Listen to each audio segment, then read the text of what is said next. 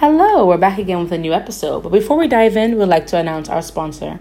This episode is sponsored by Mercury International. Mercury International is a company based here in Freetown, Sierra Leone, but its presence is felt both nationally and internationally. You may know Mercury as the lotto company, but they are far more than that. Mercury International offers services such as sports betting and they have a radio station. Additionally, they have embarked on philanthropic projects. Recently, they raised and donated 300 million leones, which is $30,000, to the Survivors Solidarity Fund, co chaired by the journalist Isha Sesay, actor Idris Elba, and media personality here in Freetown, Asmaa James. These funds are being used to fund treatment centers and organizations that work in sexual and gender based violence to provide pro bono services to sexual assault victims and survivors here in Sierra Leone. For more information on the work Mercury International does, you can contact them at plus 232 30 590 590 or email them at info at betamercury.com or visit their website at betamercury.com. All right, hope you enjoyed the episode. Bye. West Square Board, West Square Board, Nagalish the West Square Board. West Square Board, West Square Board, Nagalish the West Square Board.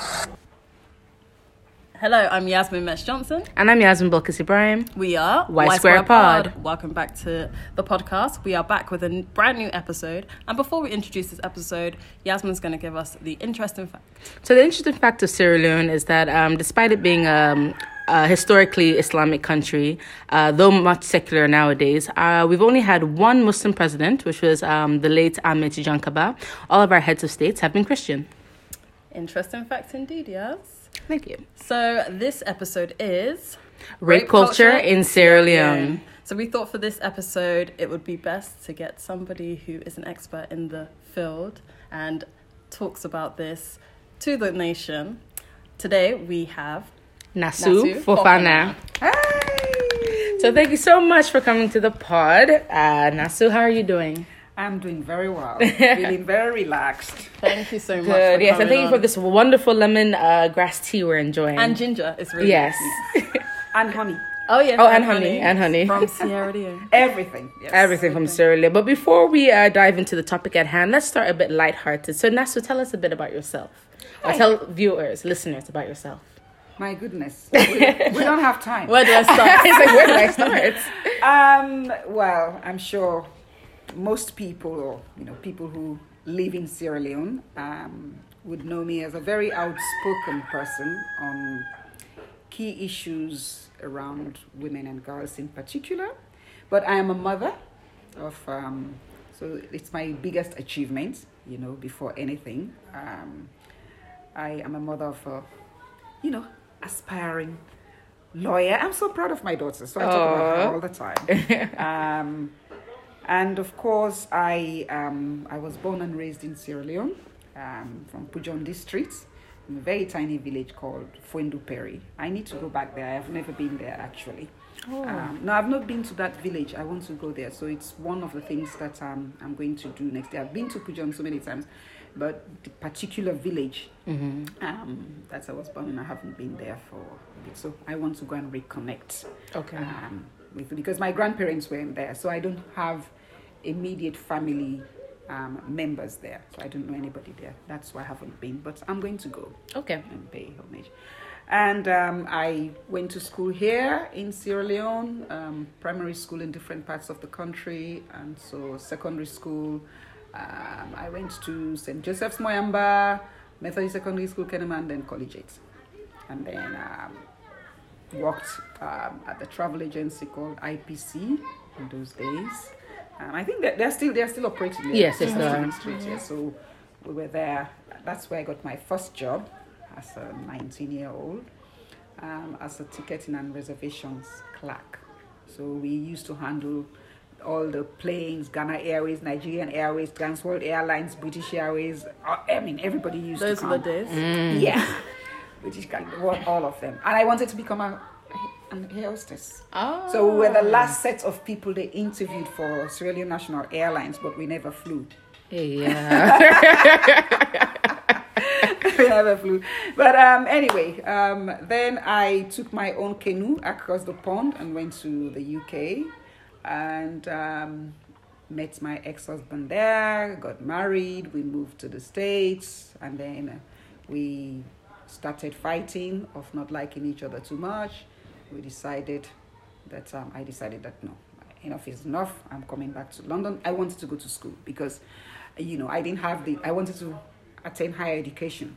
I didn't have the opportunity here at home, so um, I went somewhere where I could have student loans, or you know, I would have access, you know, to education. So I was hungry for for that, and nothing was going to stop me. And my relationship didn't quite support that part. So I decided to choose going back to school over being married.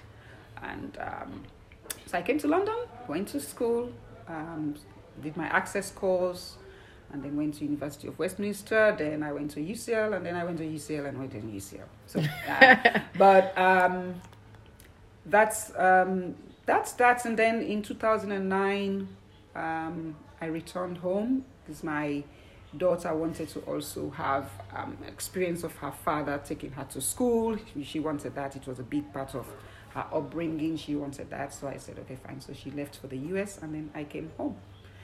And I've been back home, what, 11 years? And um, worked, um, started my own business. Um, that didn't go as well as I could have thought because most of what we have today weren't available. We didn't have, I mean, electricity as we have it now. Um, and um, so I got the experience of that, but then I went to the UN and then government, and then out of government, went back to university, um, bagged myself another degree so I can just have things to show people. I don't know if I'm using much of it, but um, I did that, and now, of course, as you may know, you know, um, dipped my toes into um, politics as deputy leader of the um, Unity Party. So we are, you know, taking stock, and we want to bring on board more women into the political space. It's really a core, it's a central um, tenet of what we want to do, and just inspire more women not to feel so intimidated um, by getting into politics. And now I am an entrepreneur and, um, and an author. So, of course, I produce my Susu coconut oils. Um, I'm sure if, if you haven't tried it, you better try them. Um, and I recently published my first book, and hopefully of many. Leave it to Nasu. So, in a nutshell, I am a very I'm a very easy person to get along with, but I'm very, people say I'm very difficult to get through to. That's because uh, you have to have your own defense mechanisms around you. I'm a very generous person, um, and I, I have been burnt few times for opening up. So I have my wall now, and at 50, you know, I say we're 50, feisty, and fabulous. Um, we've had our children, we've had the t-shirts. Now it's about what makes me happy. So I'm a humanitarian. I give a lot. I mentor people. I love to share my experiences with people. I feel like it's one of the biggest ways to impact other people's lives. Um, either way. So in a nutshell, that's who I am. Um, yeah. Very private in my private space and very public in the public space. And it makes so much sense. That's, that's really good. You say you recently released your first book. What can people expect in that book? What would you say is your go to for that book? It's the book is there. um, you, I just had my review copies. So there is something for everybody. If you were in primary to junior secondary school, my childhood chapters would interest you. Um, if you're a teenager, the first two chapters will really interest you. If you're a young woman like you guys are, I think the rest of the book will interest you. Um, but you'll have areas you can pick and choose. Um, so if you're thinking that you are at a crossroad, either it's um, career-wise, um, education, you can go to my education chapter and see what I did how I walked through some of my challenges and how I took opportunities that presented themselves to me. I, I don't believe in luck.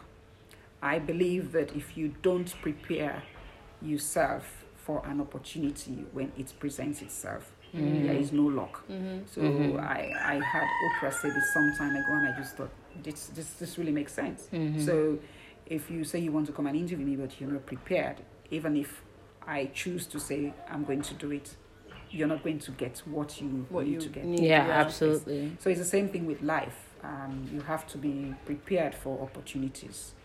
So you can have, you will get, um, you'll get my life story in a nutshell, a summary of my life story, not everything. So I've put my experiences very bare as much as I can remember, candidly. But there are also um, steps how I walked through my issues because we need to be proffering solutions. Yeah. You know, we talk too much about problems. You talk about teenage pregnancy, you talk about rape, you talk about this.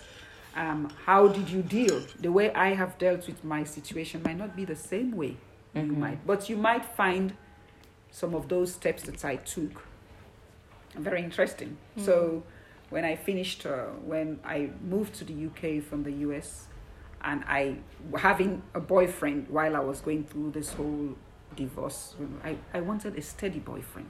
Mm. But I was a single parent now, so I didn't have time to be going to nightclubs to be also.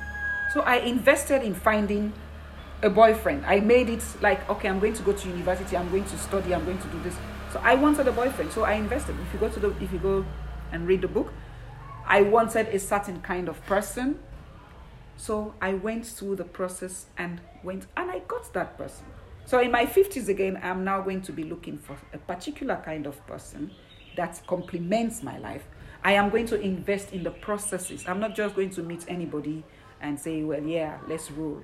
Okay, I have specific things I want to achieve within this period. So with anything, you have to plan and you have to be mm-hmm. prepared. Otherwise, you make too many mistakes. So you get most of what I'm saying in the book. Okay. Already excited to read it. Manifesting.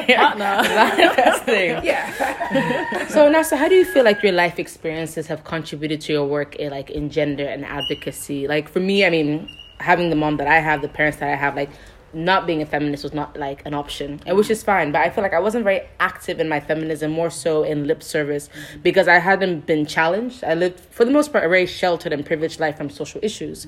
So when I came to Sierra Leone. Um, uh, in 2014 um, from the states. So ebola happened. Obviously no one had planned for that. That's one thing you can't plan for you know ebola happened. And then um, is when i was confronted with the reality that 14000 girls became pregnant as a result of ebola because schools were closed. That's why i was like well i have to do something. So my um, community-based organization girl up was in response to that. So other girls do not fall pregnant during epidemics or pandemics right now. Like right now, we're always in touch with the girls. The girls are studying, so we know that you know they'll be okay, and all the other like our target beneficiaries. So that's good, and so that's something that like I've been engrossed in the past four years. Like, what was your catapult mo- catapult moment? Like, oh, I have to do something. I can't just say, oh, I defest for man, I defest for man. I need to do something. So again, if you read my book, uh, that's Ah, okay, it's in the book. no, yes, it came, and it's interesting that you asked me. I think you're probably the first person, if I Ah. can remember, well, my memory can serve me right, who've actually sort of like zoomed on a question like this. But it's something I addressed in my book because um, you don't just get up and say, "Oh, I'm going to do this." You have to have something that spurs you into it, and it has to be something that you believe in. So I look at my um, advocacy, maybe going back way back as when I was five years old, where I saw my mother being in the back of the kitchen, you know, cooking with, you know, for my some of my aunties who were well done. And as a child, I just didn't like, you know, seeing her in that sort of substandard way. And that's even people who work with me because that's what I say, not not necessarily for me. I take them really like you, you know, you're professionals. Right. I did I I just felt like my mother, you know, was treated like a second class woman. So I always had this thing that I am not going to be like this woman. I'm not going to be um, washing anybody's dishes. You know, I'm not going to let anybody talk down to me. So I saw that growing up and I really resented that. So I always wanted to be a different person and I knew education would be the only.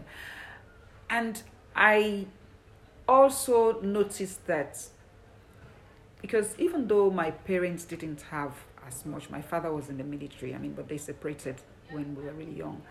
Um, but they always tried to give us the basics. So I really, in as much as they didn't have much, but I always had good uniforms, nice shoes, and so I never felt insecure amongst um, my peers.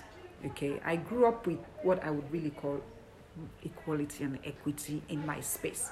Um, leadership came by hierarchy of the fact that you are the older one, not because you're a woman or you're a boy or a girl. So I grew around that. So I've always felt equal to boys. Mm-hmm. And I always felt like I can, in fact, do better. Nobody taught me that. Mm. But I also didn't see my father talking down to my mother. They had their issues, and even my stepmother. So they had their issues, but we were never really part of it. I never. So the time my father died, my mother told me, "Your father did da da da da da da." da." My father once never said a single bad thing about my mother. So I I saw my mother as a vulnerable person amongst other women, not so mm. much. And then my mother, when my father, when you know, when we were growing up, did not um, try to allow other people to come into her space. She protected her children. So to some extent, we were really, really like protected from some of these other things. So all I saw firsthand was that she was treated less by other people because they had more. Okay. Okay, so that's disparity. Um, that that I, it was almost like an injustice. I, I mean, I still feel it. You understand? That why would you treat another human being because you have a little bit? And I'm sure the people didn't really maybe feel look at it that way. But as a child, I internalized that. Right. It's more of a class issue. Yes, Yeah. you understand. And so that fighting spirit, I believe, started from that very um, age. And it just went with me. So I will challenge things that I feel without knowing what it really meant that I feel was unfair. So that unfairness, so whether it was for boys or it was for women, I did not start like, oh, I'm fighting for boys because I didn't know all of that. I just knew if you are, you know, upsetting her because of, um, you know, you are older or you're bigger, I will speak up. So Okay. I started speaking up very, uh, you know, on injustice, very, very, very, and it just just continued. So even when I, in my marriage, my my relation, my, even when I had boyfriends, you know, I would just I would just stand out. So the things that other women or other my you know girls will cry for, I never, I just showed up. Everybody wanted to do home economics. I'm like, no, I'm doing agriculture because you know the boys were doing agriculture. So I I just felt like we're all equal. So when I see the injustice, and especially if it was boys, then I stand up. So I always um, stood up against boys in secondary school. So I became very well known. I mean, some of the people in power today who I went, who I grew up with in Kenema, will tell you that. So they tell me that when people say, "Oh, that Nasu," they're like, "No, she's always been like that." She she will challenge. So she's not going to change. She was like that as a teenager. You know, we know her for that. Um, the boys at the Kenema Secondary School were waiting for me to go and do sixth form there because I was in my debating society in my school, which was like a lower school for them. But you know, it didn't have the name that they had. But then we'll beat them. I'll lead my team and we'll beat them at the debating. So they were waiting for me to get to their school, a sixth form. So I thought, nah, I'm going to, I'm going to Freetown. You see. So I have always fought, and I don't feel like it's something that I that I took up um, recently when I was overseas or this. I, it's even again even studying gender. I mean, if you look at my certificate, it says MA Education, Gender and International Development. So I never thought I would take a gender, um, you know, do gender studies because I just thought ah. You know, you read it. But they, they, want- they don't like man. They don't want for talk to man. you know, I had this archaic, you know, stereotypical. Ah, in fact, everybody who does that, you know, they are lesbians. You know, that is you understand. That Yes. was like those days. You know, ah, if I go study gender, they're going to say me a lesbian. And then I went to university. I went to I went to do this course, and I had really, um, you know, uh, uh, um, um, my, um, women who were lesbians, and it's it's funny. You read this. It's they opened my eyes to so much. You understand? And then I started seeing the inequality. You understand some of the discrimination that they are facing. You know those stereotypical views that we've had, and then I said, oh, really? You know, and then we even went for something at. Um, you know, in Paris, part of our course, we had to go to UNESCO. And what they did was they deliberately paired me up with this um, um, lady who was lesbian. Okay, so we were both in the room. And I said, ah, you uh, you're going to be initiated. You know, university how Ah, women- yeah, how they talk. But she was the most resourceful person, and she would say, "Come, that's sit." That's that thing that you you you think it is. It's not. A, so I got educated, and it made me feel really really proud of myself because you know how close we are, especially in our community. I mean, who say we come out and what? So all of you know, um, bi, lesbian, all so all of these other things that we're now you know, um, social injustices, the way people treat people because of their sexuality, because of their color, because of that. Then I started taking that those things up. I'm Oxfam because I did that diversity um, job, you know. So whether it was disability, so it started now brewing professionally from um, my role um, at Oxfam as a diversity consultant. Because Okay. then within diversity, you see all of these strands, Right. including gender, including religion, including, you know.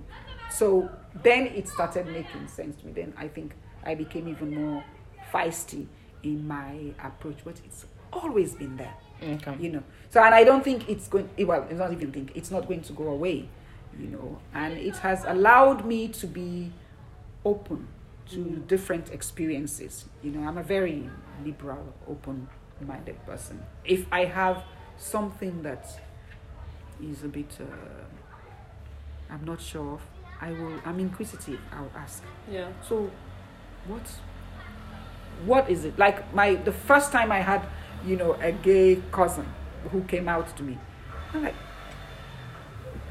tell me about.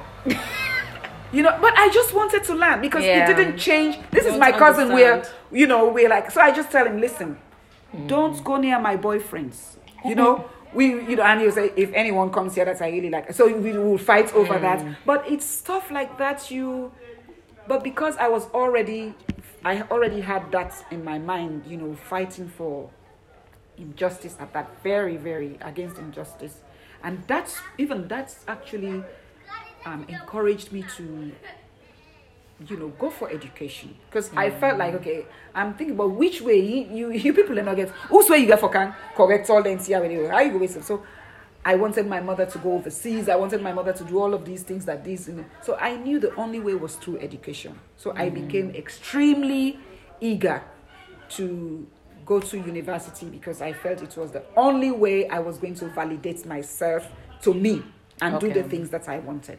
Oh, okay. yeah That's interesting. So, um, yeah, you've touched a lot on gender inequality and social injustices. Do you think? Well, this is an open question to you as well. Yes. Um, do you think? Well, they clearly have led to rape culture, but in what sense do you think these two elements have caused rape culture?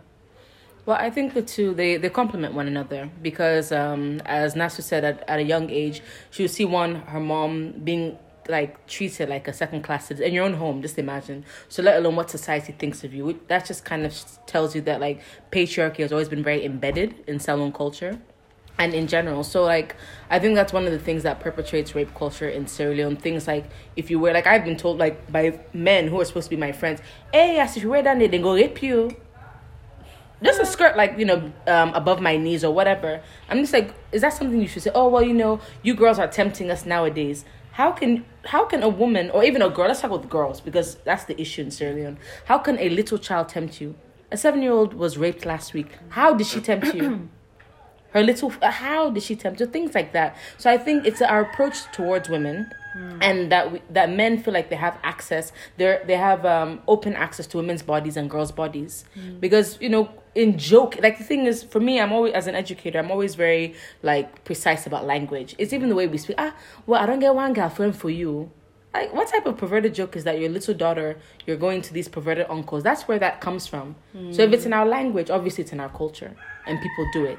So for me i feel like they both complement each other and like that's something a lot of people grow up seeing like either um, men um, praying after women and young boys see that like oh it's okay my dad was doing this and he keep girlfriend at it. I can do that too. So it's just like the blatant disrespect and i just feel like um the- not just in Salone of course but because Salone is the um the topic at hand that's just something that they, they both complement each other and you just see that growing up and it's just a vicious cycle Yeah, I think well since I moved here nearly two years ago, I just feel like there's a lack of count- accountability on a male's part. Like a lot of the messaging and um, a lot of the campaigns that have happened, for Are to- example, geared towards women. Um, hands off our girls Mhm. and things. Everything is geared towards females, and it's a bit like, well, how can you tell one message to the victim, but you're not telling it to the perpetrators? Like, it just doesn't make any sense. So it's like, how do how does Sierra Leone get like, I don't know, a balance in telling the message? Because even even me and you, we've been to a few events, and it's like the room will be full of girls, and it's like, okay, well, Mm. you're directing the message to the wrong people, or how do you? not the ones who are raping Exactly. Well, because we're missing the bigger picture. We're missing. We don't. We you see, people. The problem is we like celebrity advocacy, and I say that because we all want to be seen on Facebook, on Twitter, like we're doing something. So we, we we want the external validation that we're doing something, but we're actually not doing the work. And as a survivor of um, rape, you've brought it up, and I have my experience taking me back to um, what we are not addressing, which is we have to, we have traditional ways um, of doing things in this country.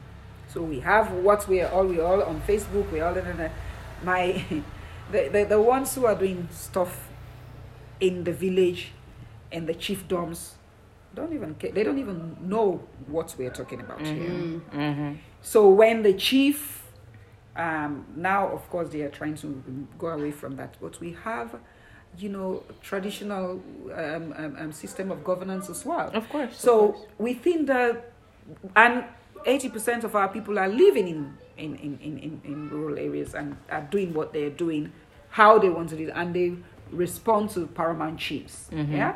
So we have we have that local governance structure as well as central governance. Within the within that local governance, we have our local laws, customary laws, mm-hmm. which are totally contradictory to some of the things that we talk about. So back there now, let we even forget about the law them. Before, so the time that we were in, when the chief, all the all the mothers in the chiefdom and the surrounding villages would want their daughters to get married. Some sometimes the men don't even want.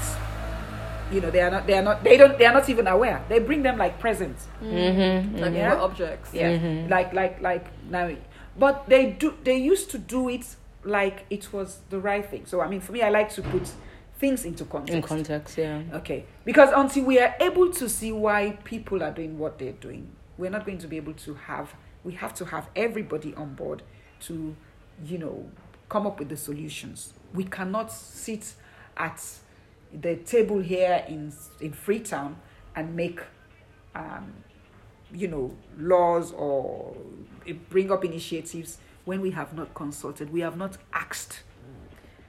We cannot even say bottom up because those people are leaders. You understand? They are leaders, but we have to engage within those those communities and see what are the root causes. Now, most girls in those communities after class six, the biggest thing for them, class seven, is that once they've started seeing their period, is that they now have to go to they go bundu, and then their the next thing is marriage. because their parents have very little. As we speak today, with all the advocacy, that is what is happening. Mm-hmm. Because those men within that those settings will not marry girls who have not gone through their rites of passage. Mm-hmm. So it is embedded. It is there. You understand? We can we're making all the noise, but you you can go independently and see. Mm-hmm. So once you go through your rites of passage, you are now and now they are doing it younger and younger and younger. So mm-hmm. For all of these things, we need to find ways first of all to say, okay, because the ethos of the society is when they don't join you, you are ready. So Bondo is not for children. You're supposed to be those days when we go society, uh, puberty was the marker. So because that was when they would say you're not to picking again. Because if you do man business, you get belly. Okay? So people had to the moment you see your period, it was time for you to go and get initiated. So you don't go and start sleeping around and you get pregnant. The taboo around all of those things. So if then still they also we have to see we have we have to draw all of these strands now because it is part of it i say it is part of it and that's why i'm against child initiation right across the board. You don't once you don't do that then man here they begin see them picking hair as women. But they are also now doing it to girls who are not who have not even gone through their rites of passage. So that is one area. We have to look at some of the cultural practices. But again, men, the second cultural practice for me is how men, the whole societal response to older men versus younger women. Hmm. The smaller you are, the more prestigious it is for your husband. Hmm. Nami, nami, nami, nadi bate, nami young wife. So the younger you are, you become the sweetest. So if they are not marrying you now, because culturally that's what hey, they don't go bring they don't go bring one young woman for uh, you know the big wife now. Go marry young woman for me. Hmm. Okay? It's how we think. It's how our society thinks. So I am 51. If I want to marry a 40 year old man today, people will go in arms. Hey, that's don't go one young, young, young boy. A 40 year old man. I know go say now I'm going to my 30s. I know go say now I, I was 19 years younger than my than my husband. But would I go today and go out with a 19 man, a, a 19 year a man, a man that is 19 years older than me, without everybody saying, ah, Madam Nasu, I don't lost respect for her. That young, young, young bobo now I go keep. So we glorify younger female bodies to men for sexual pleasure as a society. It's it's so at every level. So if you get man then away, the younger they are, then say it's sweet. Oh, let me first. And then the other third one is this whole idea of na me first goodie. So we have to break these conversations. Na me first goodie. So they are going younger and younger for say na them first goodie. It's a trophy for men. Na me vaginator. You hear it in the universities. Mm-hmm. You see that they force themselves on girls and women, young women, because if they don't know, say now, Yasmin and uh, virgin, they are competing to break that virginity. So if you are trying to get in with them, the first thing they want to do is break that side because now the trophy, then they then now come out to the real relationship. So you have all of this. But do we hear these conversations? We don't hear these conversations. We are we are talking at the top level.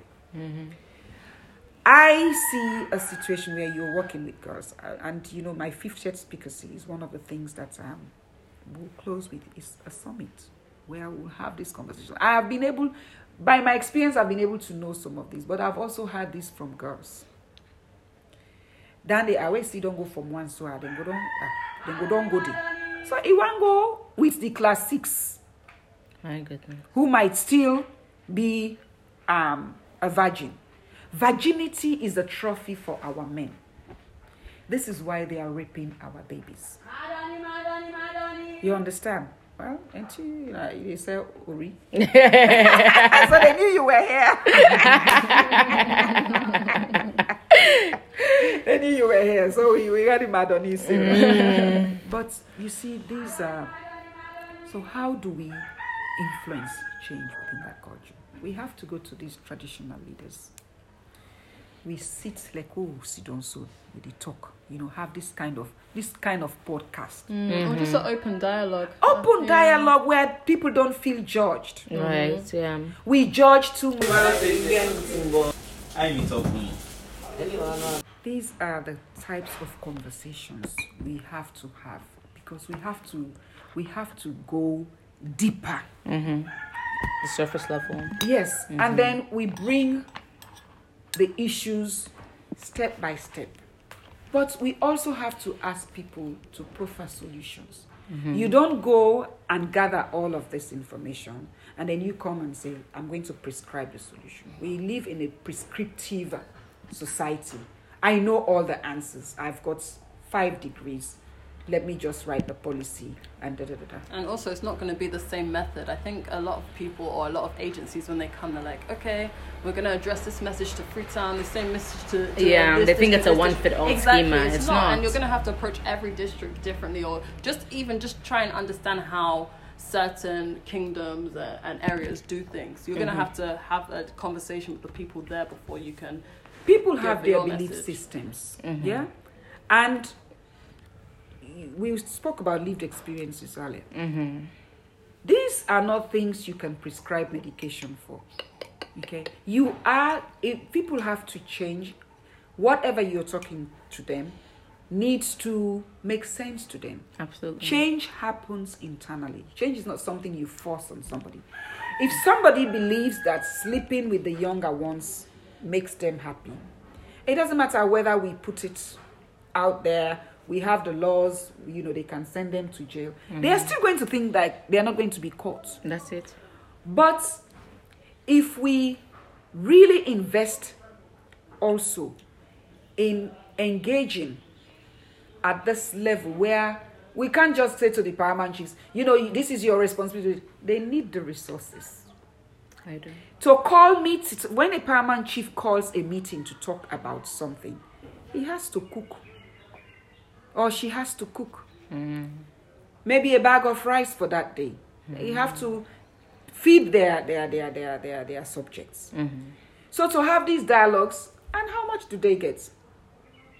You understand? So even at community level now, when people come, they expect things. You mm. came, I served you tea. What if I couldn't afford that? It's our culture. That's what we do. So people sit, and this is not a one-time, one-off advocacy. It's a continuous process. So the younger ones that are coming, who have been um, uh, um, um, um, conditioned because they sleep in the same room with their parents and they see sex happening and they want to explore. We have to look at that. Young boys are now going after. I was just telling you about the seven-year-old kids. Yesterday, three girls, one boy. The boy, according to the girls, try for Yandem. And they were cursing each other. I got out of my I got out and stood in my veranda and had to speak to them. But this is the society. So those children mm. already feel like the boy feels like it's okay for go yarn. Right. Where you want go yarn?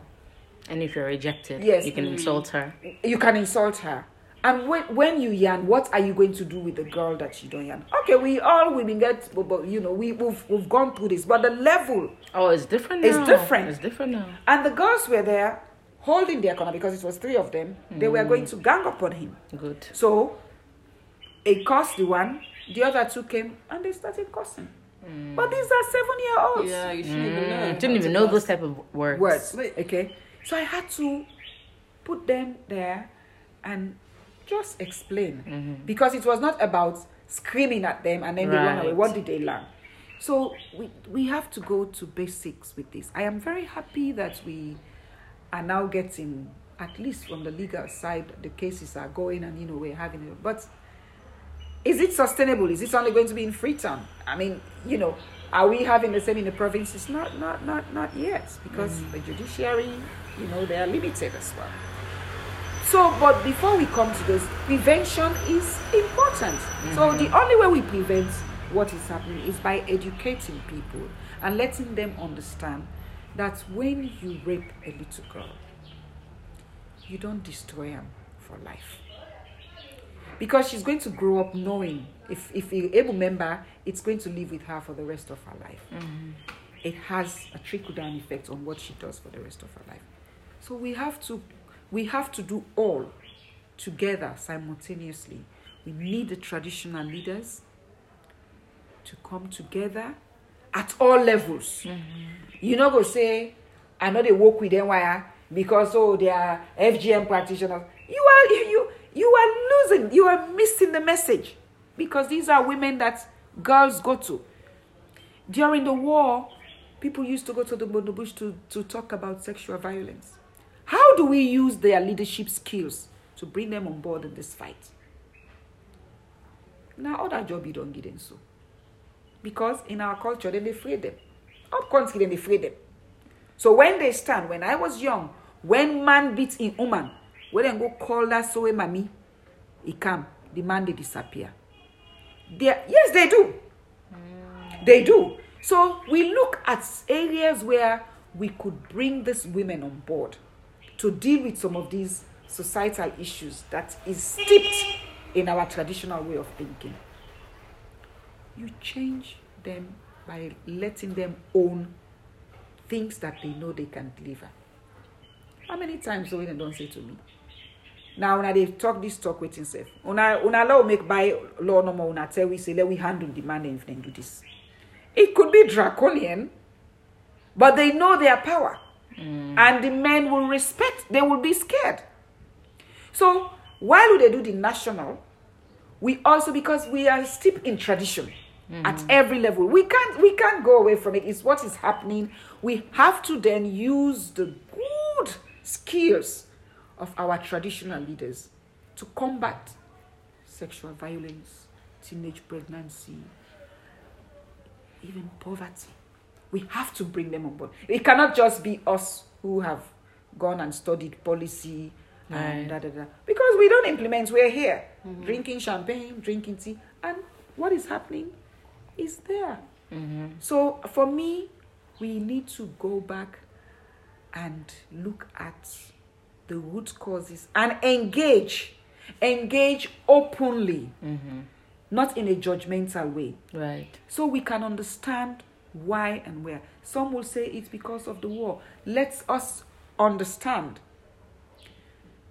if it's what what what what is you know we, there is so much we can learn if we mm-hmm. actually go back there and then use what we have together and then we can come and make the big campaigns but even if we make the big campaigns if people don't own it it's not happening. So that's mm. why we continue seeing what is going on.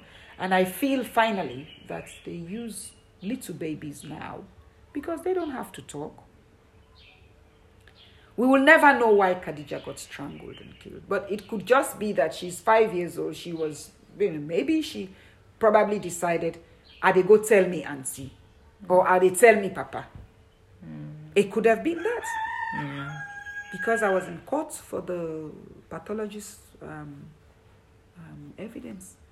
So this child was violently strangled. So there is something that they didn't want her To tell. To tell. Yeah. yeah. So the, the younger now they are, the more safer these pedophiles are. Or they go to like the other one where they we go rape that mumu mami. So now they are finding people who cannot talk because they talk too much. Mm-hmm. So again, we have to evaluate our interventions um, by not putting more people. You know, is it because we are talking too much? We are going to continue talking. We have to. We are going to continue talking and screaming, but then we also have to look at what else can we do, and we have to bring the men on board. Because not that they are not being brought on board, but some of them are reluctant to be part of the conversation. Very much so. because they're either harboring rapists, they- you know, they're rapist apologists. They're the ones, oh, oh no, I'm not a rapist, you know, my friends are not rapists. When are they all them party, they put some party and sponsor picking them. Yes, and it is happening even within with right across the spectrum. Mm-hmm. I have gone to the hinterlands because we sometimes just speak like this is a Freetown city business, No. Kenema business, Bo business, but waiting they happen here and that we not even we not even smell 'em. Mm. So we have to do more, and we have to we have to have committed people in this fight. We we don't want people coming into this fight out of emotion, out of I want to be seen, because now this we get. Oh, if it's teenage pregnancy today, all the organizations are doing teenage pregnancy. Mm-hmm. Now everybody is a rape champion. Sooner or later, we're going to move to something else, and we forget about that. Mm-hmm. So we need we need people who are genuinely interested in doing the work and those people government should also use them and continue. But if you're if you're if you if you stand for something you know they wait for letting him co-opt you. You No. continue doing it. Mm-hmm. You mm-hmm. know. so i mean i feel i have said a lot about this because i just feel like we are doing this but we are losing on the other side. I think and so we need to we need to move back and think deeper. Right. So we're taking a quick break. We would like to remind you that this episode is sponsored by Mercury International. Did you know Mercury is lending its support to the government and the people of Sierra Leone in the fight against COVID? Additionally, they are also dedicated to education as demonstrated by the secondary school they are building in Port Loko. For more information, you can visit their website at betamercury.com, email them at info at betamercury.com, or contact them at plus 232 30 590 590 to check out the amazing work they're doing here in Sierra Leone. Enjoy the rest of the episode. Bye. Bye. Right. you know And I feel like additionally, like um, survivors or, or victims, because you're not always a survivor, um, who come out there like heavily um, stigmatized in their communities and whatnot. Like there's this woman that I met about a year or two ago, and she was raped when she was a baby. She was raped when she was one. Of course, she has no memory of that, but that stigma, like oh, you know that with a rape, because they knew her name. You know that her name was in the headlines, whatever. Till she went to university at 19, they're like, oh, you're the girl that got raped. You lived in my area. How can you be oh telling that, someone that for tw- for two decades? So she kept living with us. So that was the reason why she decided to study mental health. Because she's like, no, I can't do this. You know, I need to work with other survivors, those who have been victims. Mm-hmm. So I think also bringing the culture of like destigmatizing those who come forward because it's not their fault. Who prays to get raped? You know, who wants to be sexually violated? No one. So that is also another way to like hold people accountable. So and you you know you you, you said something who who pays to be raped and I think again mixing the messages. Let me talk first about the survivors.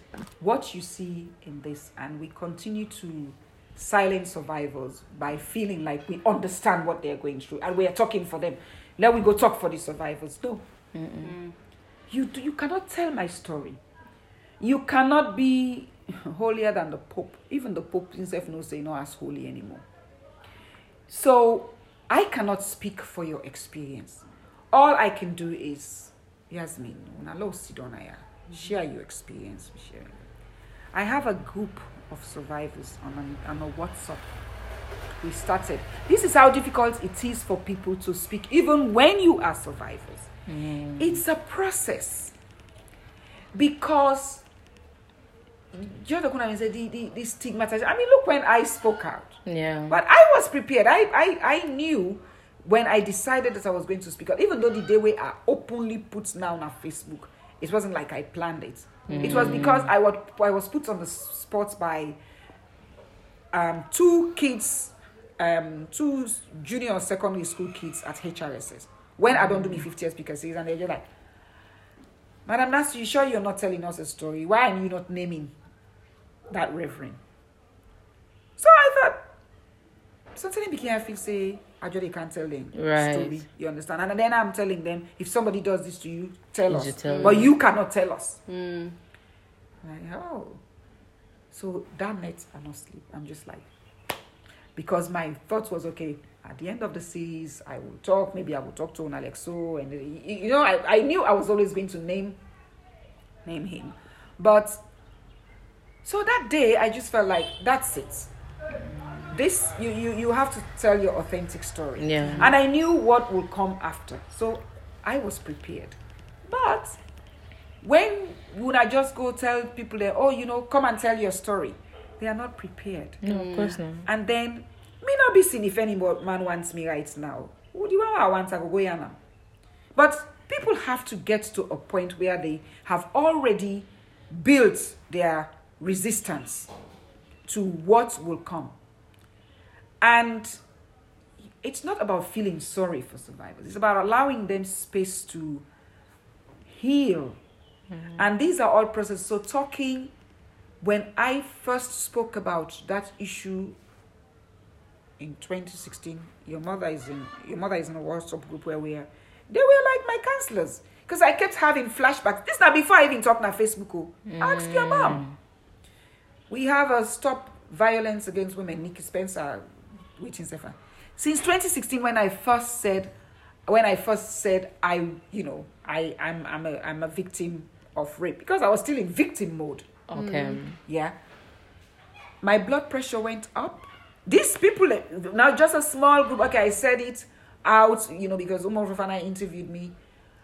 But then I didn't know. And then, of course, the press people started asking me who knew. Mm. Then, by the time I come on, I go America, there was this Me Too movement. And all of those things, like I started getting recalls, flashbacks. You understand? And it came from my subconscious to my conscious. So I had to deal with it. And what did that do to me? My blood pressure rose. I got I immediately um, developed blood pressure. My doctor here is like, "Eh, who say you pull blood pressure? And it was the the lower one that was going up. Not knowing that I have had so much inbuilt stress.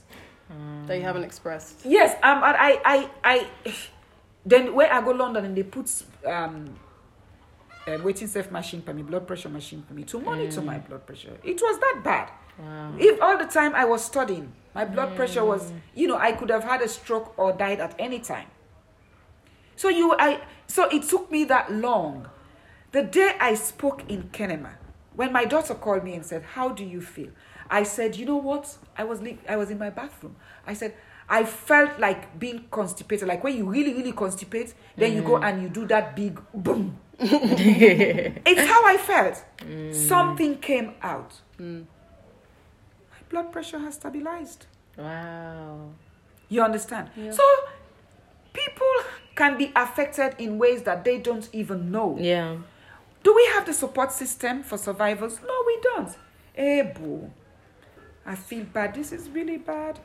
That's it. That They move about in Yeah, they've left you. You are sitting there, you've exposed yourself, you don't have the support system. So the man already in the you mm. know, they just want for can sleep with you and go because they don't want to be with that woman who has been raped. We Yes. don't go tell all man say you don't rape. Mm. So there are consequences about speaking up. We cannot rush people. Mm-hmm.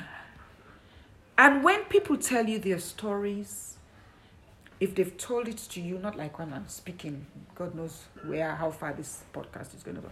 You, they, it's trust. Yeah, they're Yes, it's confiding trust. in They're confiding in you.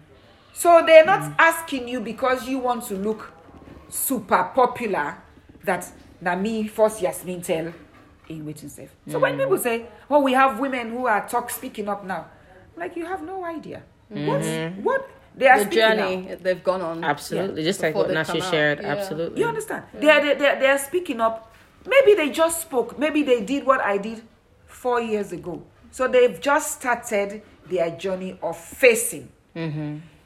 Go back to them five years and see how that journey was. You would have forgotten that you made them speak. So I don't force people to speak. I have women who recently have said, if you start your speaker series again, we're going to speak. I said, Are you mm. ready? Oh, yeah. Okay, but we'll still be here. I sit on the phone. Sometimes I don't go to bed till two because I have to talk to women who are fighting with, who are suicidal because mm. they are still seeing their violators The trauma, yeah. being very, um, you know, being very powerful in society now. Mm-hmm. and they don't have a choice. They see them on television. Yeah. They see them, or they have a big job somewhere. So they are public. And then that recall. So some of them are not speaking, but they are relieving because of all, you know, the heightened advocacy on rape now. Yes. So I get a lot of calls, you know, about just crying. I also get calls where there is another very dark side of what is happening, which is people calling because they want to get back at people, because they know we are in the front of this. They are calling and saying, This person do me so. I will never discard anybody's story. But I say to people, you know, when you accuse somebody, they are also they also have to live. So what whatever your story is, it has to be the true story. Yeah. Don't ever plant something on somebody. Mm. Don't ever do that. So that's like I mean opening waiting safe dandy. Because the moment you say something has happened to you, I'm going to believe you. Mm-hmm. And I'm going to stand by you until otherwise. So there is a lot going on because men do these things and they want women to feel ashamed of themselves. Mm-hmm. So they will rape you, they know say you not get for go go talk because nobody's going to believe and most of the time we normalize it by having a, a relationship. Yeah. Yeah. But then it is there, it's eating. Mm. That experience is there. Mm. So it's very complex. And so when you're talking about survivors, we get levels. Mm-hmm. We are all at different levels. So even sitting together as survivors, like, and they, you know, easy. oh. People then go talk at a level. But they're like, no, I don't want to let you hear this one what they tell you. You have to respect that. So survivors are not, in my opinion, it's almost as if they are trying to push survivors out of leading this mm. fight. People want to speak for us. No, I don't want you to babysit me about my experience. Yeah. We need to give space. You're not going to be the hero or shiro. Let's allow people to organically come out, share their stories when they want to, in their own time. And let's put structures in place as to how they can find recourse, how they can heal. I can talk about my experience any day now, and I'm not crying about it. But there was a time when I could hardly sit. There are people here, there are women and men here, including religious leaders, who saw me through my pain in the last four years. Before I spoke, before I came out like bang baudi. But it was the level of impunity where the person who violated me, you know, I speak about two people my uncle and the reverend. My uncle has been finding ways because I gave everybody the same opportunity. I want to speak to you about what you did to me. I was at that level mm-hmm. where I needed to ask, why? Waiting do you do waiting you do to me? Mm-hmm. So for one year, I was after that reverend, trying to tell him, I need to speak to you. But he knew what I wanted to speak, Speak to him him about. about. Yeah. So he evaded me. Ale complained to people. Then there was somebody here, a woman here in this country, who was between us. So I have all of that. So it's not like I woke up one day and I just call Inemo. No, of course not. I went through a process. The same process I went with this uncle. And even him, I told him, don't let I told the intermediary, he shouldn't bank on anything. But him, through this intermediary, I asked why he did that. He gave very flimsy excuses, where make, of course, are, are vex extra. He's not out of the woods. I'm not on reach the hits Okay. for Naaman because I am considering other things. And he was not, he has not been as blatantly dis, um, dismissive as the other person. That person dismissed, tried to dismiss what he had done to me. This one mm. owned up. So you are on you're you're understanding. Mm. Okay. He he didn't see he, he he didn't see it as rape in his mind in excuse But then it gave me the opportunity to say, Yasmin, tell him that I was three years, three months young, three months younger than his daughter. That if a man in his 40s then had slept with his 16 year old daughter, that in itself is morally wrong. And he was my auntie's husband. And he did that. I said, go and tell him that. So I'm vexed that this was, it was here. You mm. understand? So I am still dealing with that aspect. Mm. It's in my book. So people know who he is within the family. Okay. Okay. But you have stages, even with episodes. I have had a woman who have said to me, I was raped by rebels. But that rape they no more than me. Now that boy where the America. That one grey boy. That one day. Now they eat the cry but you know the cry but the gang rape. So this is a very complex issue. It is not for papi show. Women are dealing now that we're talking about this, it is bringing up a lot of emotions for women. And those are the women that I I am in contact with. You are never going to hear them on television. Maybe one or two will come out. Mm. You have women also who are in this fight who have not come out. They are fighting, but they are struggling because they are yet to deal with their own. Yeah. So we have to be very careful how we tell people to speak up. So I am doing my own work with these women because they are not going to be public. But for me, I have seen progress in some of them. Um, they are moving back, they've made steps. They know that I, they cannot go over here now. This will have to stop here. And so they've taken their lives back. But the fact that they've been able to speak in a safe space where you will never know these women that I'm talking about is good. So we need to create that level of environment. That is where I come in. And um, when everything has gone, I, will, I have my room there, but I speak a lot on the phone. So for me, it's about solutions of healing, it's about prevention. How do we prevent? My 50th speaker series is about prevention. How do we let create awareness so young girls can see the signs of these perpetrators who come in godlike form? So it's it's it's it's when you see the way things are done just to score points, you don't take women's rape, sexual violence stories as a, a scorecard. It's disrespectful. Hmm. So I don't associate with lots of things because I feel like, no. So people come to me, I want to talk about. it. I say no. My story is not to make you.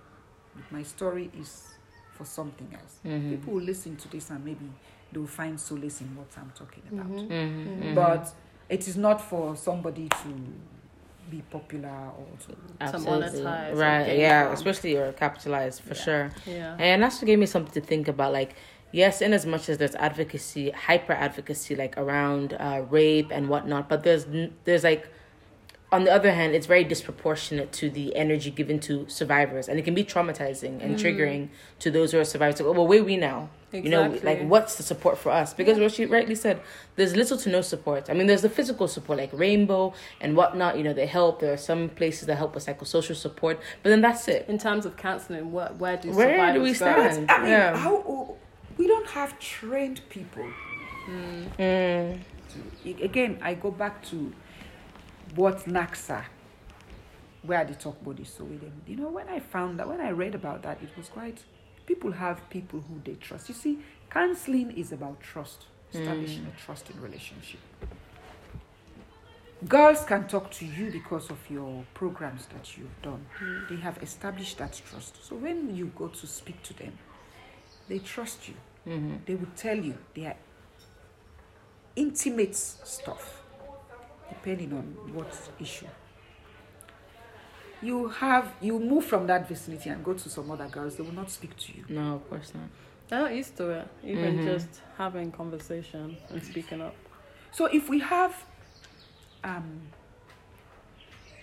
leaders, whether it's mommy queens or this and that, because of the trust that they have within their area, we have to create those organic, safe spaces for women Yeah. to go and heal. For me, it's at that level that I am moving. Because if they cannot speak to you and I, and they need to speak, women just lie down and die the following day. Because the stress, Yeah, it's a lot for one person. Can kill you. Yeah. we will get exposure. Imagine, then imagine. So this woman in, um, let me give you this example of this woman that was gang raped in Bob. Had we not intervened, she would have gone back to that community. Yeah. She was in hospital when I found out about what she was going to be discharged the day before and say all team fine, she's okay. She was going to be discharged from Matrijon Hospital. Getting in touch with her sister, the chief, people um, contributed. We got an ambulance to bring her to Aberdeen Women's Center. Uh, From whether my case don't come out um, magistrate court. What's the follow up? That's it too. That, this was like that- in Jan. How many You months understand? ago? From where in case don't come out uh, magistrate court. It sits a bit. But anyway, they say to me there have been backlog of cases. They found in case five was nine being. It was publicized. Yeah. No, it, no, no, it, it it disappeared. Oh yeah, yes, yes, yes. So thankfully, lawyers they don't find way. Okay. Um, um, Nikki Fatma Tesori, they found they anyway they've they found the file. oh, okay. The file, you know, I'm following up. Mm, okay. But it, so the legal side, we have people who are really doing what they want. You know, they're doing fantastically. But where when Aberdeen women now was thinking, what do we do? Where would she go? And at some point, she thought she would go back into her community. Because her sister said, "Where can we go?" now?" So I spoke to her and I said, "No." He said, "Man, that's one of the And the woman, she herself developed high blood pressure. Straight away. Thankfully, she's in a safe home. Even I don't see her, Oh, okay. but she's there. She's managing, and two of the little girls, the five-year-old and the ten-year-old, who were there also, uh, they all went. to So you get like in, in Grand in this oh. experience. So, but she's there. I just check with the organization. How is she doing? She seems to have settled, but she, at some point she's going to leave that space. Yeah. Now imagine if she was in that place. Ha! Then would they talk? Yep. Nobody, people will, you know, she would just be an outcast. She probably would have died. She'd be Yeah, a stigmatized heartbreak. and reliving. Mm-hmm. So I say, he don't die because she had complications. Yeah. Mm. And had we not brought her here Yeah, so to she could have, Freetown. Right. you know, X-ray mm. and proper medication, and medical treatment. Sometimes if I don't die, we don't forget about her. We don't forget about in case. So there are all of these things. So we really need to go into the communities and not talk at this peripheral level, even when we go into communities. But we ask within communities, what are the structures?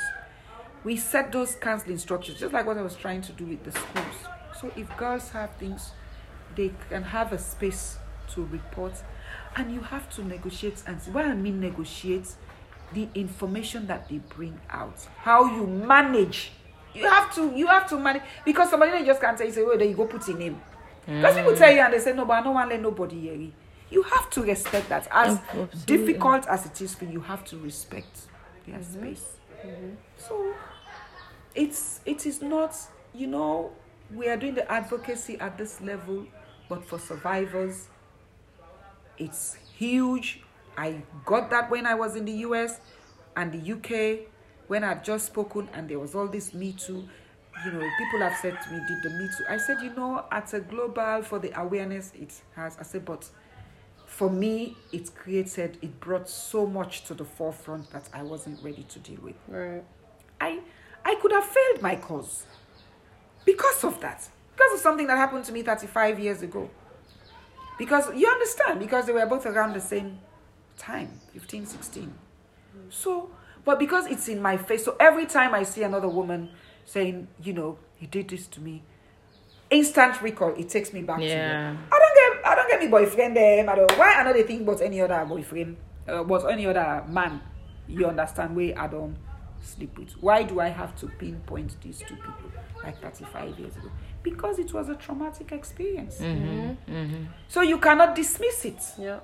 So we have these recalls as we did well they make and even like them in picture where where- there are so many people who that speech with the uh, the former attorney general triggered. They called me. They were crying. I was there speaking about it, but then it brought up other people, it brought up their own stuff. Somebody they just come here and pick me phone. He boss cry. The day I spoke in Kenema, between Kenema and Bo, I had to turn my phone off when I got to go because there were women calling me and crying. Because my story triggered their own experiences. Right. And that, oh, when sometimes we self go able to talk. I'm like, no, you don't have to talk like I have spoken. This is not a competition. let's Yeah. let's deal with but talking for some people is just for the first time telling another person. Yeah. for sure. That will be coming out. Mm, It doesn't have to be on Facebook. mm, no. It doesn't have to be um It doesn't have to be to an audience or anyone. It's It- just having the courage to speak up. yeah. Yeah. And I'm glad that we're actually talking about having survivors speaking up because even on this topic, I was very adamant to Yasmin. I was like, I don't think we should talk about this alone. Like, how do we move the conversation? And I think the only way we can move the conversation is if you um, involve survivors. They are the best people to tell us how, Yeah, how to lead we- this, How to lead this, and then also I I think. Um, it gets to a point where it's kind of I don't know. I'm just saying from the outside looking in. I think if you haven't suffered from um, rape, h- how do you differentiate who is an ally and who's performative? I feel like it comes mm-hmm. across very. So that's why I, when Yasmin suggests, I said, yeah, sure, I'm, I'm down for like mm-hmm. talking about it, but we definitely need to get a survivor or somebody who's in that space to talk about it because there's only so much we could We add to the talk- yeah, conversation and ally. also imagine a survivor listening to us how would they then interpret it do you know what i mean like, Like you that don't haven't know. had the experience mm-hmm. so yeah it's good that we're talking about this but then how, how do we encourage survivors to speak more But it's giving them the space. So you didn't come to me and instantly say, Nasu, we want to hear about your rape story. What did you? You understand? So it, this emerged out of the conversation. I, I, you know, uh, proffered information. I spoke. You have not asked me specifically on these issues. It's our conversation coming out. And so you are learning, you're hearing some stuff that I'm saying maybe for the first time. Uh, you understand. But if you had a prescription of, you know, what's up, you know, you want to tick the, okay, okay, okay, I'm here. Like a madam, checklist. Yes, like a I checklist. Know. It's terrible. then you don't allow people because when you open up conversations like this some people will shut down. Yeah. some people will take a marathon. And you have to allow them to speak. Mm-hmm. Those who don't want to speak you move away from the discussion. Mm-hmm. They are not ready. You understand and you Yeah. can't force someone you can't force At them. At all. Yeah, it was a time when you know all these journalists were after me and da da da da i'm like no Mm. i'm not ready it has to be organic Because even be at honest. that, it's triggering itself. But like, just to follow up what you were saying, I feel that's why like with my with my whole being, I couldn't support in like the whole like I am Khadija movement because of that. Like I had this conversation. I was like, you hear about this thing? Oh, I'm Khadija. I'm Khadija. After two weeks, ying. And that's basically what happened. Yes, I know the, the the the case was unsuccessful and all of that, but it's just like I feel like survivors really should be at the front of that move. It's great that you saw young people mobilizing. I really like the energy, but then it's like, what's next after this? You know, people, like you said, they were capitalizing. People did the shirts, people did this, this, and that. We saw all of that. So, like, I supported it, like, you know, just like I support, like, you know, other The causes, advocacy. yes, as an ally. But I could not be like, oh, I'm gonna tweet it. No, I couldn't do that because of that reason. Felt And very- if for the for the um because you have subtle and blatant advocacy, that for me was blatant advocacy. So you know the young people said, Nas, uh, Madam Nas, you have to come. I say I am not coming because of Khadija. No, I'm coming Right. because the there are so Mhm. many Khadijas Mhm, before her and after her. It's the injustice. mhm. Mm. I am not. So I said I will come out, you know, and support you. But that so it's only when they started arresting them, Mm. you know, and then I had to go to Central Police Station. etc. So now they make a talk. I was not part of their organizing. Ah, okay. In fact, I told them, "Do you have a um, permit.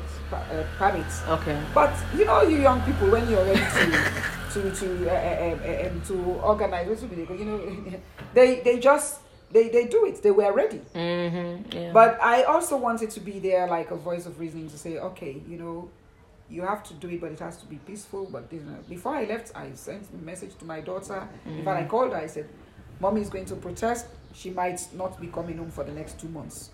You know, they might arrest her." So I had to do all of those. But you know, they, these young people were they, they had an agenda. They were not going to start. Um, you know, I told them people might get into this with you. So even when we were going at the attorney general office, you know, when they were getting a bit rowdy, I'm like, no, sit down, you know, sit down. You understand? But I was with them, so if we were going to be arrested, then we get arrested. But they needed a voice, an authentic voice that will also speak to the issue. Mm-hmm. Yeah. So they wanted that kind of voice. So meeting up, pastor and council, um, Mommy Nasu, the uh, uh, uh, um, AG they can, the AG don't can, one you go talk. I, I was just going to be part of the protest, Right. but then they put me on the spot. I say okay. I took the opportunity to speak on behalf of all of us survivors. Of course. And so you have to you have that sort of radical advocacy as well. Um, but then the real work continues to be done when nobody's watching. Mm-hmm. Yesterday night I was reeling with um, thinking Khadija's body is still she's not been buried. As far as I know, she's not been buried. So I am now thinking, how long is this baby going to Mm. You know, something don't bury and quietly, we don't know. But it mm-hmm. would have made the news. Yeah, they would have one kind of way. So then there is there that she mm. suffered. And now we continue to suffer her because people want to score points. The parents should just get together and bury their child. Mm. So last night that was really, really bothering me. It just before I went to bed, it came. But what do you do? What do you do? Mm. This one, it totally is not the state, it's between the two parents if they can just release the body to be buried. Mm. But they say they want other postmortem. At the end of the day, somebody raped her. The postmortem is there, but somebody, somebody strangled her. Somebody killed her. That one, eh, you, you you understand? If you're contesting the rape, they've not been charged for that. They've been charged for murder Yeah. because it's a bigger capital punishment. That's what they've been charged for. They've not been mm-hmm. charged for rape. So if the body was sitting there because no one proved Andy, it could go. But the poor child sitting through that postmortem report that day, I know I know able go na court again. So you you sit there and you you you get traumatized too just listening to stuff mm-hmm. because then you think okay I, I was I was 15 16 but nobody killed me. I'm here. And then you start even thinking that you are lucky that you're going to tell your story. She never for me Kadi you know she we are never going to know what happened to that little girl. It doesn't matter whose kind of story even if they confess we wouldn't know Wouldn't because it's their word against something we'll never know. So we talk about survivors without thinking people. And you also see in the space like you also see that people are even trying to shut up people like us. Mm-hmm. who have been speaking about our experiences. Only because it makes them feel uncomfortable or a certain way, something they don't want to address. Well no but even some some in the advocacy space and I, I, I, not saying one grain and don't reap just like what you were Yeah, saying it can be very toxic in yeah, itself. very toxic Mm-hmm. Now, but not saying one grain as survival. We got as survival, then they go can't talk. You know, they say it in that condescending Yeah. manner. Like, but it's what it is. Mm-hmm. You know, because we know that everybody will disappear and move on to another topic, but we'll have to live with our experiences. That is Yeah. it. That not is a it. competition. Because you're not, that one is just something that is there. So why do I want to compete with you? Mm-hmm. In fact, if you're doing anything that is helping me or other survivors, thank you very much. I would never say what you're doing is not helping me. Of course Because if you must be doing something, because if I care about other survivors, whatever you do in your advocacy is helping the cause that I believe in. Mm-hmm. And we can all not do the same thing. Mm-hmm. So, whatever support somebody does, whether you're doing it right or you're doing it wrong, as long as something good has come out of it, I am all for that because it's not about me Right. it's about others. So it's uh, you know the this rape culture. That this na not one podcast to na therefore be doing boku boku Yeah. boku. You know facets, but again you can only know when you speak to. One. Ah. yeah I actually think we should rename the episode Survivors of Rape in Sierra Leone. But that's just my take. Uh, when, you, when you go and listen to it, Yeah, we'll do your listen to it again and we edit it. you know, Yeah. You probably, I think you, you should leave it within the conversation, so it's coming out Mm-hmm. organically. So you know, because when you say that, then people are just like, "Oh, let me listen back." Mm-hmm. But so I think it's nice to surprise people. Okay. Mhm. Yeah, Like, that's true. You know, oh, eh, but they're not be intoxicated and they talk about, hey, you don't hear it? Then then podcast, you know, then talk to Madam Nasu, you know, it's like- I, I like I like that surprise. Anticipate, Mhm. Yeah. Okay. Anticipation. But if you the moment they I mean they're obviously going to one but they're probably thinking, okay, she's gonna talk about the book. Mm, yeah, that's true. You that's know. true. Um because and then they hear all this deep deeper conversation and analysis of uh, you know, 'cause I think it's the first time I've actually sat like on you know and we're talking about the deeper deeper deeper um, but I I think you know you you should speak to other people you know with varied experience people who are younger because yeah what I would really want to know is if it, if not the same pattern still they happen Mm. What's changed? Yeah. yeah, Or Yeah. anything has changed. what yeah If it's the same grooming technique or, you know, Yes, things like that. see. Yeah. Especially if it's an older person. Yeah,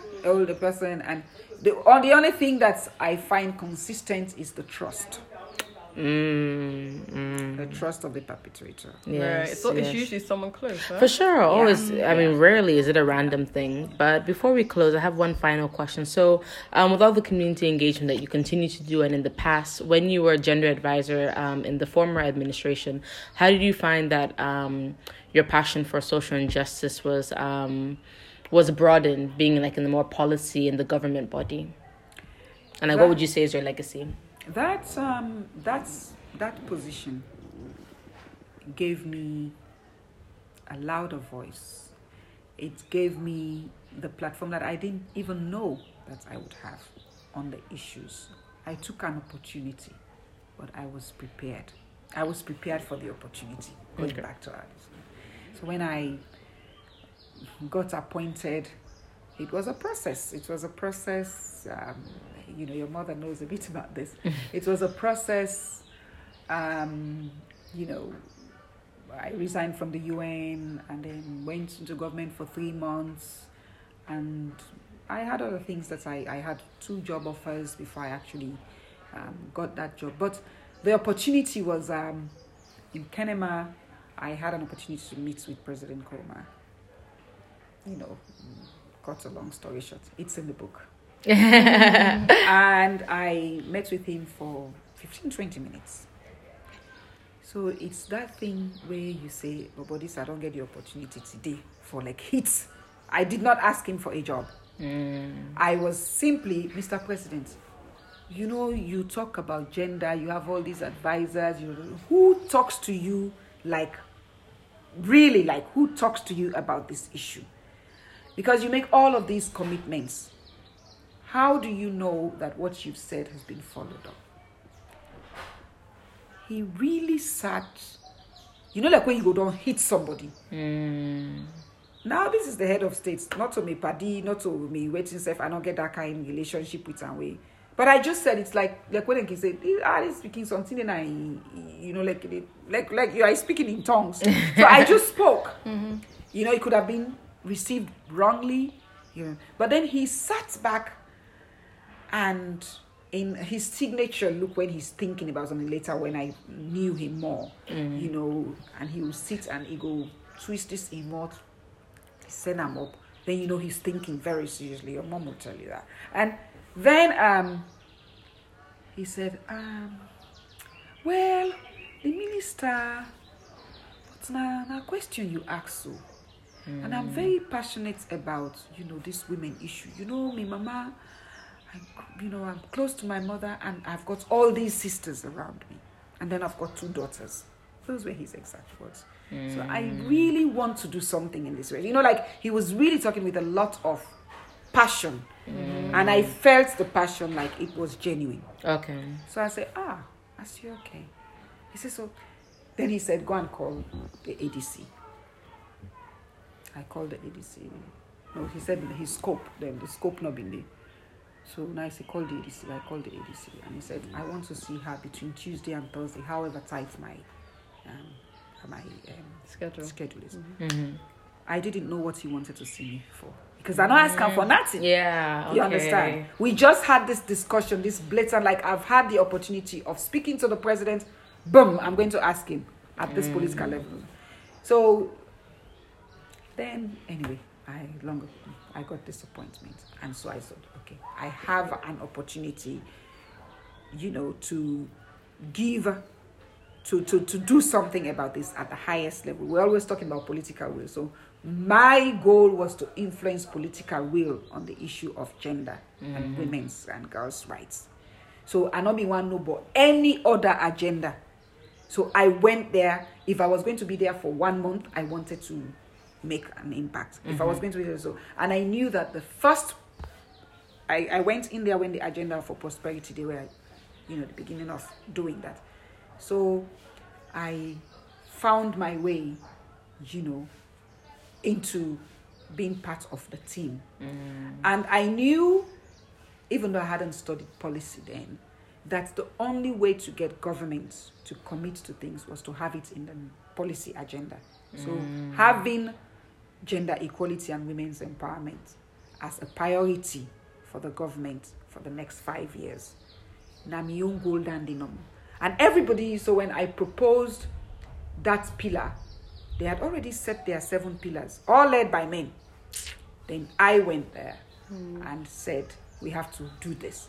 Hey, Nancy, we don't get seven pillar already. Gender, they under education. No, but we don't want the pillar, them boku already.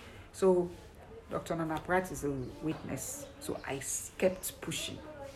Even the international community did not think that that was feasible. The head of UNDP then told me, Nasu, they are not going to listen to you. Even the ADB guy was. So it was the uh, my sisters who were at um, UN Women who said, okay, let's have a meeting. We had the meeting, and I said, we should have a pillar, a standalone pillar, and then mainstream. So I said, okay, you do what you have to do on the other side. I am going to lobby within the government structure. And then I started with the with, you know, with my fellow technocrats. We started mm. this. So once I achieved that and got the pillar, I thought, then, bingo, mm. we can now build on. So whatever we want in this place. So I set up the gender equality and women's empowerment pillar for pillar eight, and then we started bringing everything that we needed. So now do the momentum start. So we mm. already had a policy, which we could then now use to access funds mm. from government and then make the bigger advocacy. So now that's that's that's that's you cannot have you cannot have a platform an opportunity like that and mm. not push what is important to Of you not just to you but to the country. Mm-hmm. So that platform really to answer your question was a huge vehicle to um, showcase my commitment, not just for me, but to take an issue which people just were treating so, you know, like, well, this now, well, well, then, then I don't mind their business.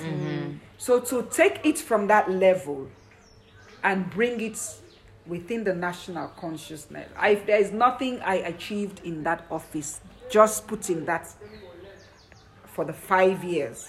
And now that particular um, um, policy then is now we now have this, this government, the minister has taken it further. Okay, I think she would have presented it to cabinet.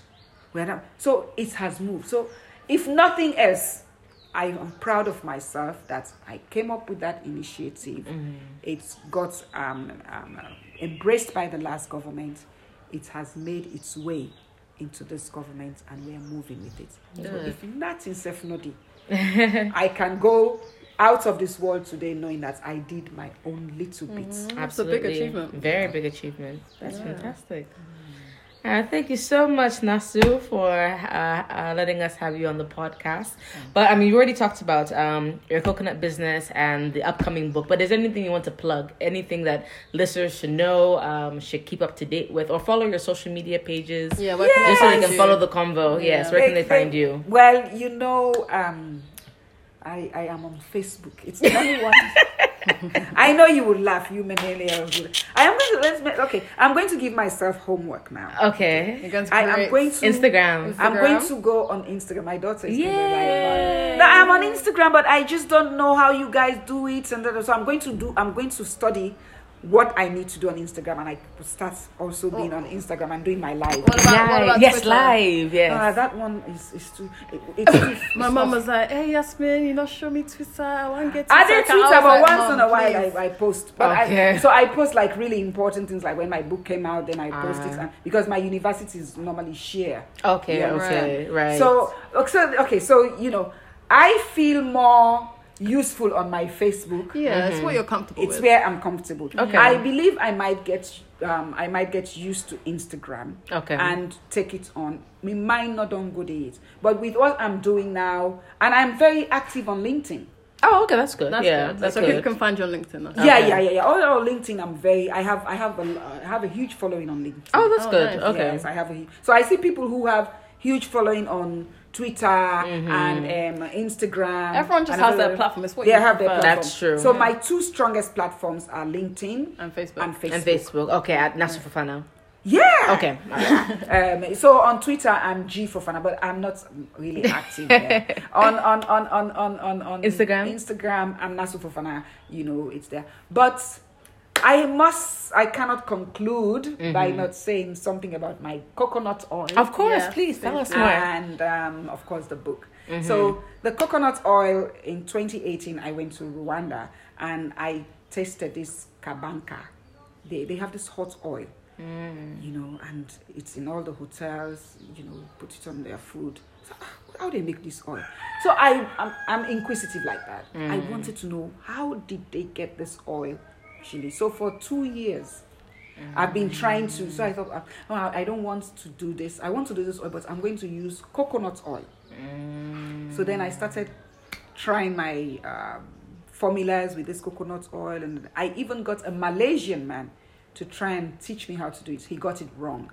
I got a Greek guy who showed me another process which was going to take forever. So then um, one of the paramount chiefs, when I came home, gave, brought me five gallons of coconut oil. So I said to Gina, Gina, before this five gallon done, that cook this we they get this formula. Mm-hmm. So I just started, and the second time we did it, we got it. Ah. So you know, I put it on Facebook, like, yeah, I've done my coconut oil. But I've improved, so I am now. I now have four flavors. So it's so it's chili based. Okay. Okay, so I'm going to give you samples. Yeah. Yeah. So it's chili based. Um, so I have coconut oil um, with ginger, chili coconut oil with ginger, chili coconut oil with garlic, chili coconut oil with pasmenji, which is African basil, and then chili coconut oil with lemongrass. Okay, and you can eat it with anything. Anything, rice, rice, whatever. you can, okay, you know, sandwich. sandwich, anything. You just, you know, it flavors your food. Okay. You don't need to use much. You know, you can eat it with salad. You can eat it with your, you know, fruits like avocado. You can eat it with uh, mangoes. They're really nice with mangoes. You can eat it with papaya. Okay. Um, you can eat it with dry rice, lafidi. You can eat cook it, cook it as coconut rice. So by the time your rice is finishing, you just pour Has a flavour. Yeah, you Okay, right. So flavor it just enhances the flavor. It It's not a enhances- seasoning. Okay. No, you can use it as seasoning. Ah. Yeah, yeah, yeah, yeah. So like the peppers that I do, oh, you know, I have to. Cook. Next time I know you, you come out. Oh, I'll nice. I'm lunch. excited. So okay. that's that. It's out there, and you see how I package them. So everything is local content because, like what you were saying, um, I couldn't order anything from outside. So the Mm. bottling, and so I'm going to change to bottles or more environmental. I'm going to What's the name of it? What's it called? susu, Susu. chili coconut oil. So susu is my pet name. Ah, okay. Yeah, so susu is my pet name. Um, susu chili coconut oil. Nice. peppers. So I put them in hampers, and the hampers Okay. I have this basket and maybe my country cloth signature and all of that. So it's nice. It's there. Nice. It's really really nice, and I I, look forward to trying. Mhm. yes, Taking I pictures have a for the gram. who is coming soon. So Oh, fantastic. I found a female partner. I've always wanted a partner. Um, so is she she's Sierra. Leonean? She's Sierra Leonean. Oh, fantastic. She's highly blessed. You- You'll hear about her. I'll let you do a podcast with her. Okay. Yeah, she's um, about our journey. Okay, about Oh, your nice. journey. Yes, Nice. you're going to you. I'll tell. I'll tell. I'll tell you off record. Okay. Okay. Um, but we, we, you know, we're talking and we are hoping to take this oil global. Nice. Okay, but I'm. I like the fact that it's two women. We're going to work. We're going to fight. We're going to Work this. We're, gonna, together. well, we're going to work together. We're going to promote female partnership Okay. in business. So Good. it's our main goal.